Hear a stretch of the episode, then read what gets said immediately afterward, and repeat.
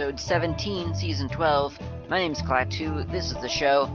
We're going to talk about the old fallback. We're going back to the original, back to the beginning of this season when I started, if you'll recall, dear listener, I started out saying very boldly we are going to go every through every single package in the Slackware on a, on a default Slackware install disk. We're going to talk about every package, and it'll probably take two or three episodes, but we're going to get through it all.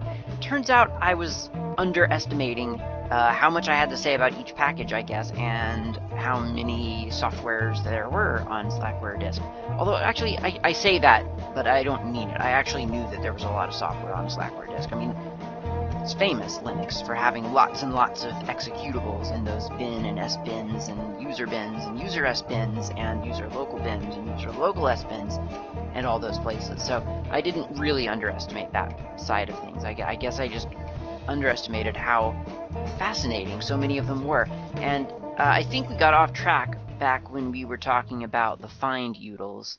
So we're jumping back on track now. I, I from memory, the the the latest the, the most recent one that we spoke of was certainly in the A package set, and it was the ISA PNP tools, which if you'll recall was something having to do with ISA plug and play stuff. And I, I haven't had an ISA card in a computer, I think well, certainly to my knowledge, ever. So, I mean, I think there was probably an ISA slot somewhere in a computer that I owned, but I did I wouldn't have known what that was at the time. So, next in the line, and I may have already talked about this, but it's it's such a fascinating topic that I'm going to just I'm going to say it again, and that is uh, JFS utils. Now, JFS utils is a package of u- little utility uh, applications meant for the JFS file system. The JFS file system stands for Journaled File System, and it was developed by IBM, so it's IBM's Journaled File System, JFS and it's a pretty good file system. I use it on my main computer um, and, and have used it on my main computer for ages. I even use it on thumb drives. It's just something that I started using because I wanted to try out different file systems on Linux.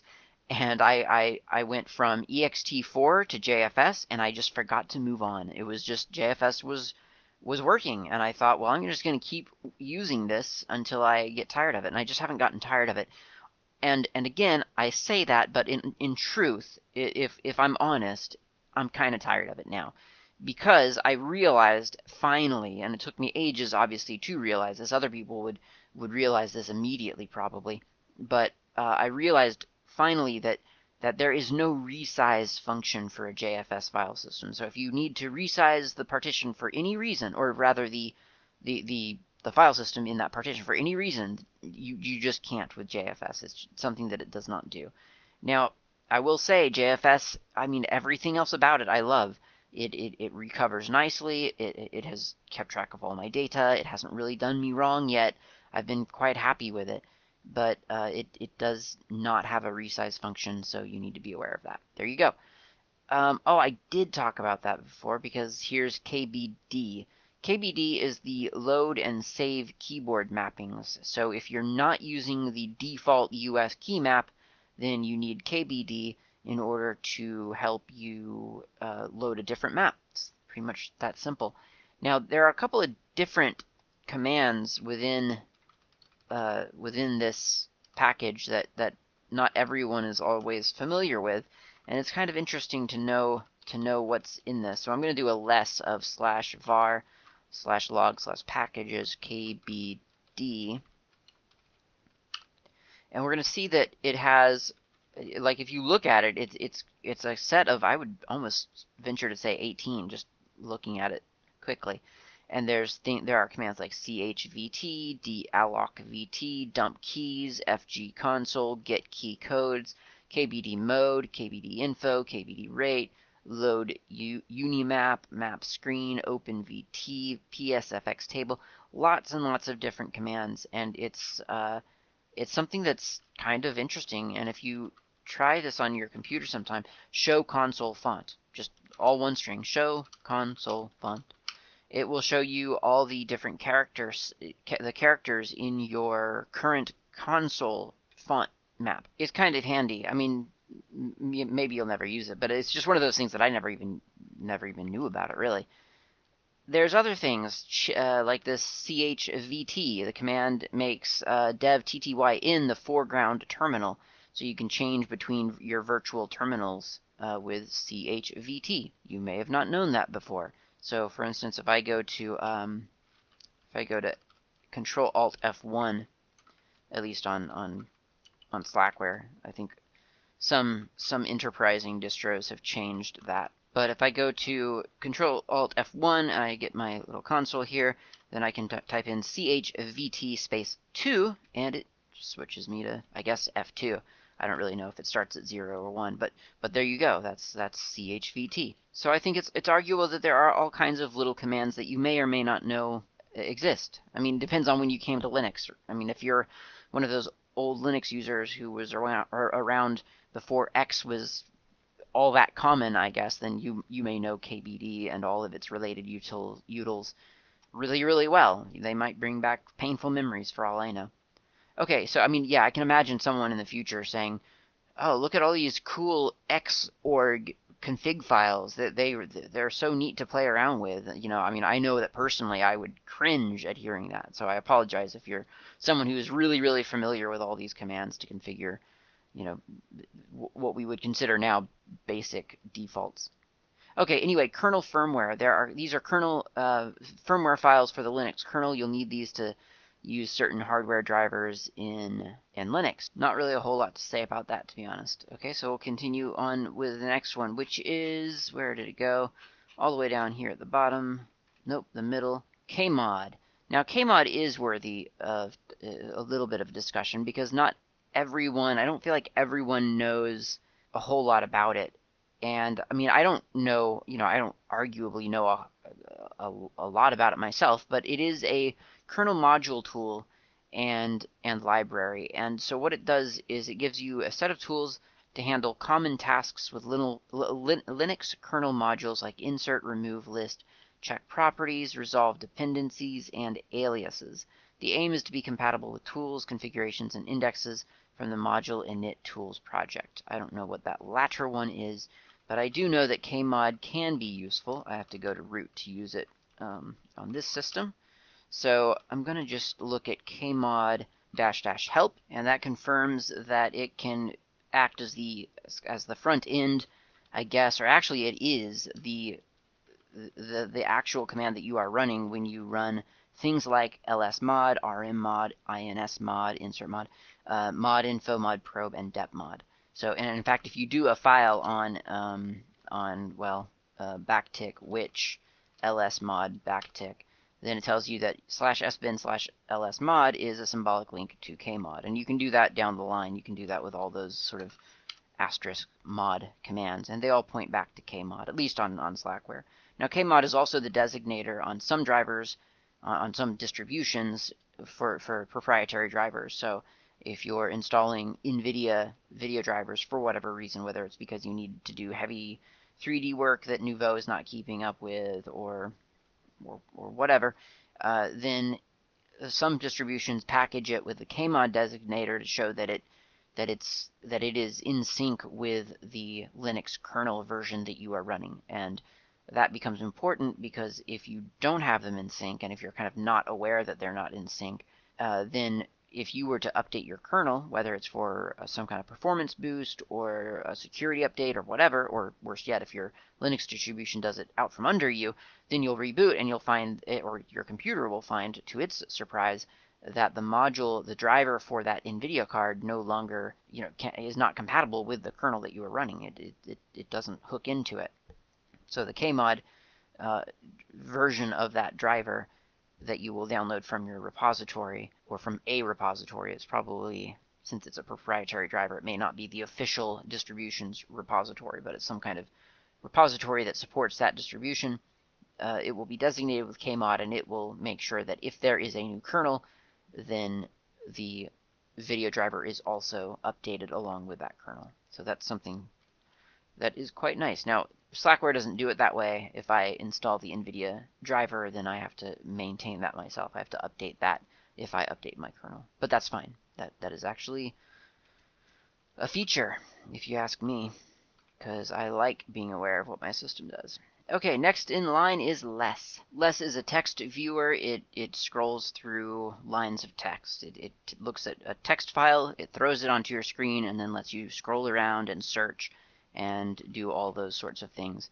I don't think that there are that many people, although I could be wrong, but I, I, I feel like everyone's kind of aware of more or less. It, it's one it's one of those Unix traditions that I feel like you get inducted to pretty quickly after starting to use Linux.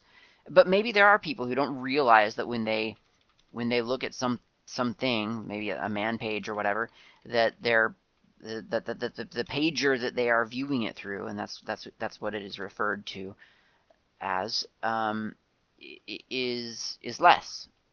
Um, now you can cause it to be something else. For instance, you could you could say pager all capitals equals more and then do a man of I think the one that I saw earlier that was short is kmod and that's yeah that's less at least I've got a pretty big terminal here. So yeah that just spit it out through through more. And more exits when you get to the last line whereas less does not. That's the main difference for me at least. If you do uh, let's say you are in less less foo.txt and then you hit question no not question mark uh, H maybe, yep, H for help, then you get lots and lots of commands, like more commands than you would ever think would be required for a program that just spits text out at your screen. I mean, really, like I'm still scrolling. I've been talking and I've been well, not not the entire time I was scrolling, but yeah, it's a it's a pretty big application for such a simple thing. Uh, I've used less a couple of times in weird ways, um, like giving presentations. I've used less to do that. Like uh, I think it was on an E, triple E, uh, triple E PC, or or something like it might may, might have been an Aspire Aspire 1, Asus Aspire 1, but it was something with a very fixed screen size. So I kind of designed the talk that I was going to give at a conference around that screen size, and I just used less to to sort of step through the quote unquote slides, such as they were. I think there were eight slides and then the rest was a live demo. But anyway, that's that's less. Next one is LHA, which is a LHA archive utility by Tsugio Okamoto. And I'd never used this before. I feel like I've actually mentioned it before, so maybe I'm, I'm retreading all of this as something I've already talked about, which I apologize for that. But um, LHA I'd never tried before, so I kind of I grabbed a 145 kilobyte text file called foo.txt and just on a whim did LHA space A for add foo.lha. I have no no idea what kind of extension LHA archives are supposed to use, so I just used LHA and then foo.txt and it compressed it down to 20 kilobytes. So that's kind of cool. From 145 to to 20. And if you do a file on this thing, it says it's a um, an LHarc archive data, which is LH7. So maybe the the appropriate uh, extension would have been L, .lh7, maybe. I'm not sure. But um, yeah, I really had no idea that was on my system. I guess I could start using it, although I have to say that archiving is a it, it's kind of like a file system kind of topic. You know, it's like you really want it to be real. You want to trust it, you don't want to just switch to it for fun. You want to trust it because when you come back to that archive in three years or five years or 15 years, you want to make sure that it's still there and openable. So you want to make sure that it's reliable, that it's that it's going to preserve the data, that it's going to open up when you need it, and that when you know if something has changed, like if you switched from Linux to BSD or something, or from BSD to Linux or, or whatever, or from yeah, that that would be maybe from Linux to BeOS or, or Haiku rather, then you want to know that there's LHA support on that on that new OS, right? Because if if you don't have that, then your archives are essentially useless. Although it being open source, you could just fire up a a live distro like Porteus and then probably unarchive it that way which that's a lot more comforting than some of the old archive formats I used to use on my old platform before Linux. For a long time, the, the platform that I used before Linux didn't basically for like everyday use did not have an archive utility. Now this was before OS 10 and OS 10 started shipping with zip, but before that there was no archiving tool sort of built into the system. You could download or purchase or whatever some kind of shareware thing that I'm assuming it probably still either exists or it has been probably reverse engineered by now. I, I dread to think about it. I, I I certainly would not want to come across one of these archives. It was I think it was called Stuffit. And and yeah, I remember for a while there it was really it was a problem for me because I, I did not have a Mac anymore and I had switched to Linux and I kind of came across all these old stuff Stuffit archives and realized, oh, that's something that I forgot I had. I don't remember if I ever got them open or if I just tossed them out, but yeah, you kind of want to be careful with those archives, is all I'm saying. Let's do one more, and that's going to be libcgroups. Now, unfortunately, I don't have the background to really give this the kind of attention that it deserves because this is a big one. It's huge.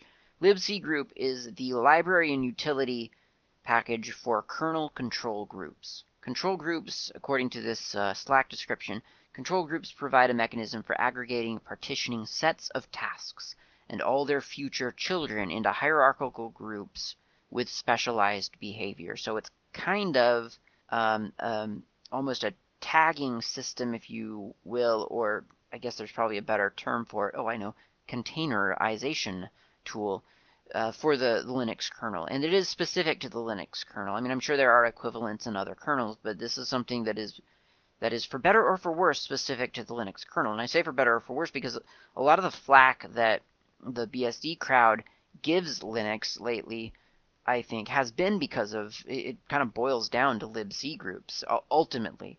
Because even I think, and I could be wrong on this, but I think even the like a lot of the System D stuff that that messes around you know that, that does a bunch of fancy stuff that that BSD cannot could not if they wanted to take advantage of uh, has to do with libcgroups. It, it boils down to this not being a thing in the BSD kernel. Now, like I say, I do believe that there are equi- you know functional equivalents. Like if if you say, hey, I want to do this task, then I, I believe that there would be something that could achieve the same end, but it would I, I think it would be completely different than than the way that it's done. I could be wrong about that too. Maybe there's just no equivalent to libcgroup on BSD or in a Mach kernel or in an NT kernel. Just it doesn't exist, and Linux is the only thing that has it. I don't know, but uh, given that I think I think Docker now runs both on Windows and Linux, so given that that that exists, I think I feel like there must be some kind of of equivalent within other kernels. Um, either way, I, I, may as well stop debating something that I, I, cannot come to an answer on without further research. But either way, this is um, a pretty special Linux thing. And I, I gather some people like it, some people don't. I don't know that whole much about it. I can say that the documentation for libcg.sourceforge.net is really, really good. It's amazing. If you go to, again, libcg.sourceforge.net and just read, it's, it's maybe uh, maybe four screenfuls, let's call it, and it it explains the structure of C groups and kind of how it stacks on top of the kernel and between the applications. It gives you examples of how how you might utilize libc groups to uh, partition off different sets of applications, almost as if though they were in jails of sorts, um, or containers. So many terms for this, um, and and it tells you even at the very bottom of the page, it, it just gives you a series of commands. It's like here, here's how you could make a top level group. And it, it steps you through it. And it's like two, four, six, eight different commands. And you can get sort of a proof of concept going. Now, I don't know what you do with that proof of concept, but, but they are commands that you can run. There is also a link from that page to the lwn.net page, which is kind of the Linux weekly news source. And on May 29th, 2007, uh, apparently there was a big patch for container stuff by Rohit Seth, and it is there's a link to that even. You can actually see the patch if you really want to see it. Pretty pretty amazing stuff. Um, and and it's got all that stuff in it, and it kind of it sets it all into motion. And and as far as I know, this this that's kind of the beginning of of what we now know as containers. I could be a little bit fuzzy on the history there. I could be I could be missing, you know, I don't know, 10 or 20 years of important research that led to this to that to that patch uh, of of to the, the infamous patch of September 14th, 2006. Um, but it's certainly it's certainly a big deal. All right, I know I said just one more, but but I really I kind of find myself not being able to stop. So one one one more, and this is not a big deal. libgudev. So libgudev, libgudev, and it's not a big deal. It's libgudev, a library providing G-object or GObject bindings for libudev. It used to be part of udev, now it's a project on its own. Great. Big deal, right? Well, actually, libgudev may or may not be a big deal, but boy is GObject a big deal. And and udev, certainly. We'll talk about udev in the future, I'm sure. I mean, I've already talked about it a little bit in my attach up uh, episode. If you go back and listen to the, the one where I'm talking about how I used udev to plug in my thumb drive, and the, the thumb drive automatically backs up to my computer, that sort of thing. But Gobject is a big deal, and Gobject is, I, I call it Gobject. I don't know if it's supposed to be called Gobject, but that's what it looks like. G O B and then J E C T.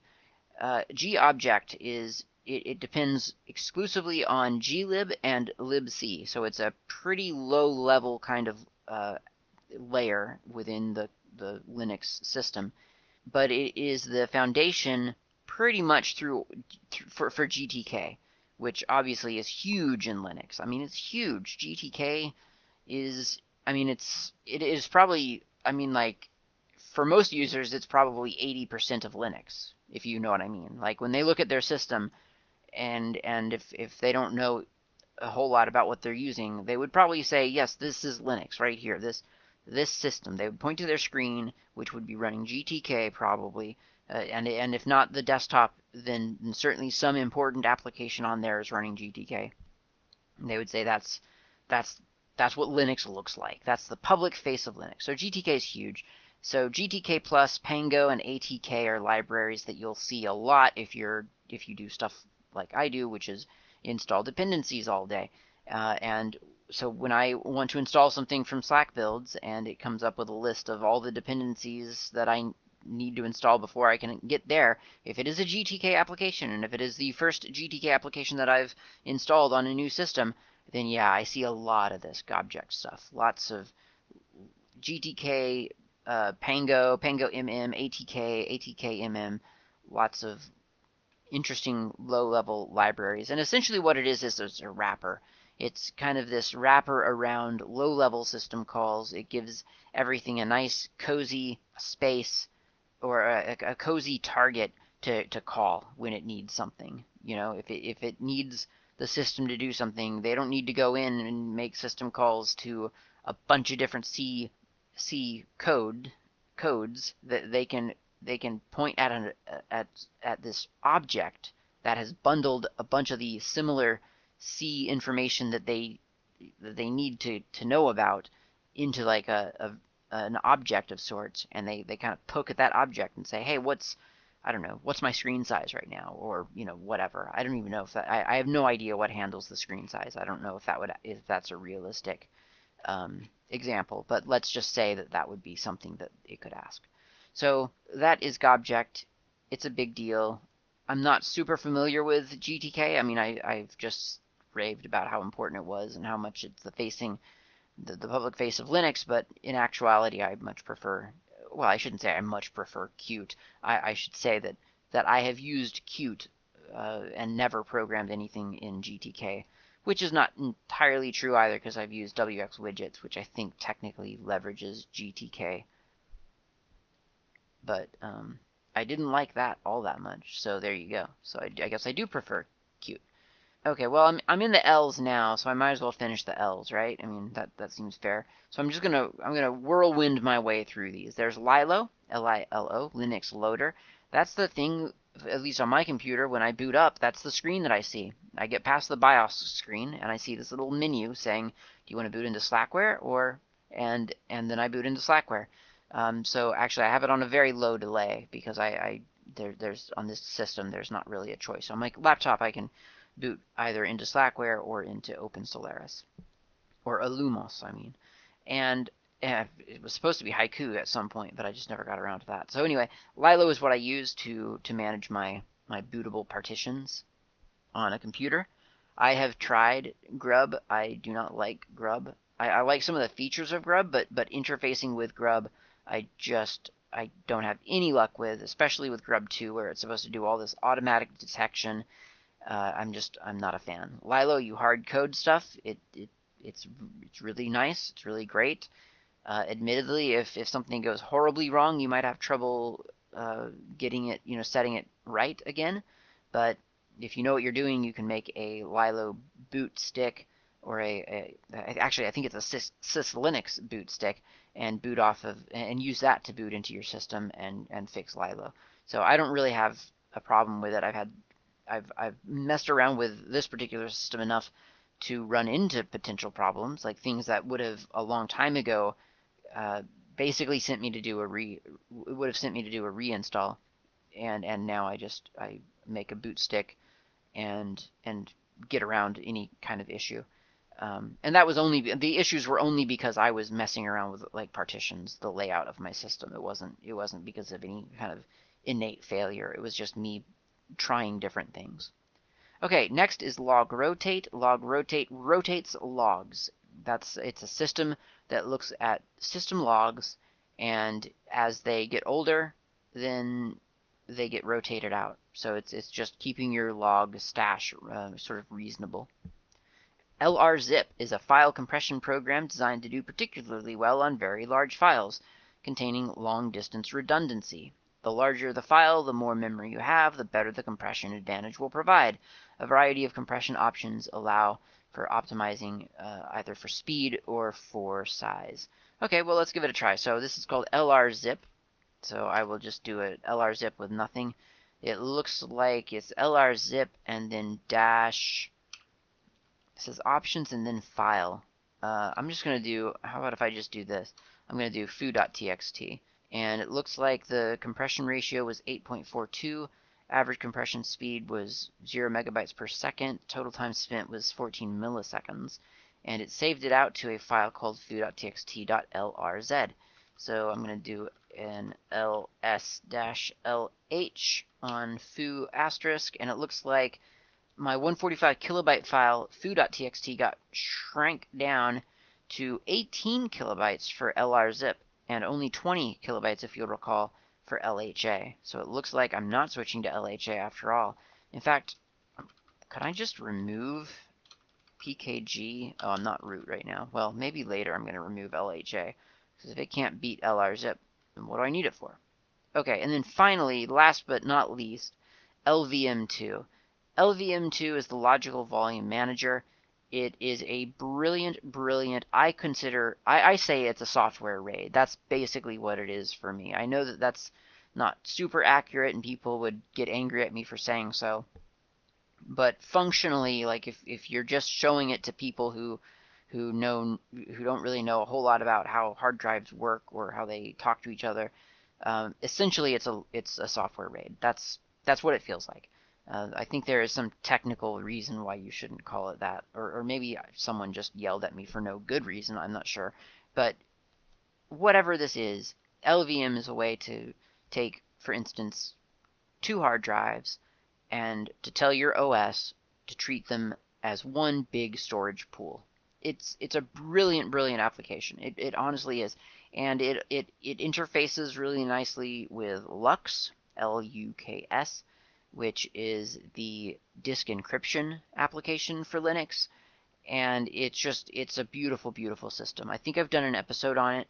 Maybe I will revisit the topic and do another episode on it now, now that I've got a fresh, presumably, set of listeners. I mean, old listeners as well, but maybe I've acquired some new listeners who maybe haven't gone back and heard like every episode that I've ever done, which I probably don't really advise.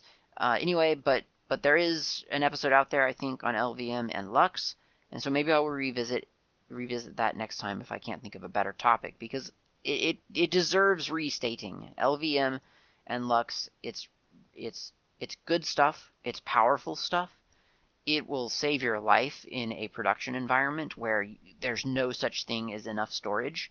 I mean that it's just it's brilliant for that. Honestly, I used it daily at my at one of my jobs where I was yeah I was just managing data all the time and there was never enough because render files were being produced and all you know all these big multimedia files were being thrown around.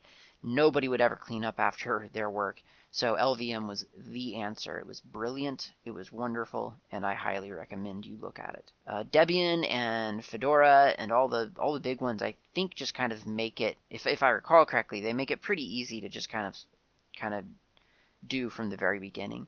Uh, for Slackware, if I recall correctly, and I haven't done it in a while, um, if I recall correctly, I, I, installed everything on Slackware to one partition, and then I did the LVM after the fact, and that worked out nicely as well. Anyway, that's for the next next episode, maybe. This episode's now over. We're at the, the, the end of the L's, possibly again. I'm not sure. I might have rehashed a bunch of stuff. But I feel like I had a bunch of interesting stuff to say about each one. So either either I've completely forgotten or I've just I still had more to say about the L category uh, and some of the K and one of the J's. So there you go. That's L, the L section of the A package set on Slackware. Once again, I'm reminding you, look at the stuff in your bin folders. Look at them. See what, what your distribution has given you to work with. And when you see those weird, oddball little uh, applications that you're you're just thinking, I, I don't even I didn't install that. I have no idea what it does. Look it up. Find out because because this open source stuff it, it, it, it starts to kind of crumble a little bit if we don't even bother looking at what is on our system, much less the code making it all run. So I'm just encouraging you to do that on a, on a lazy afternoon because it really is, it's fun. It will get you down this path of discovery that you may not have experienced since the first time you installed Linux. So give it a go, have fun, thanks for listening.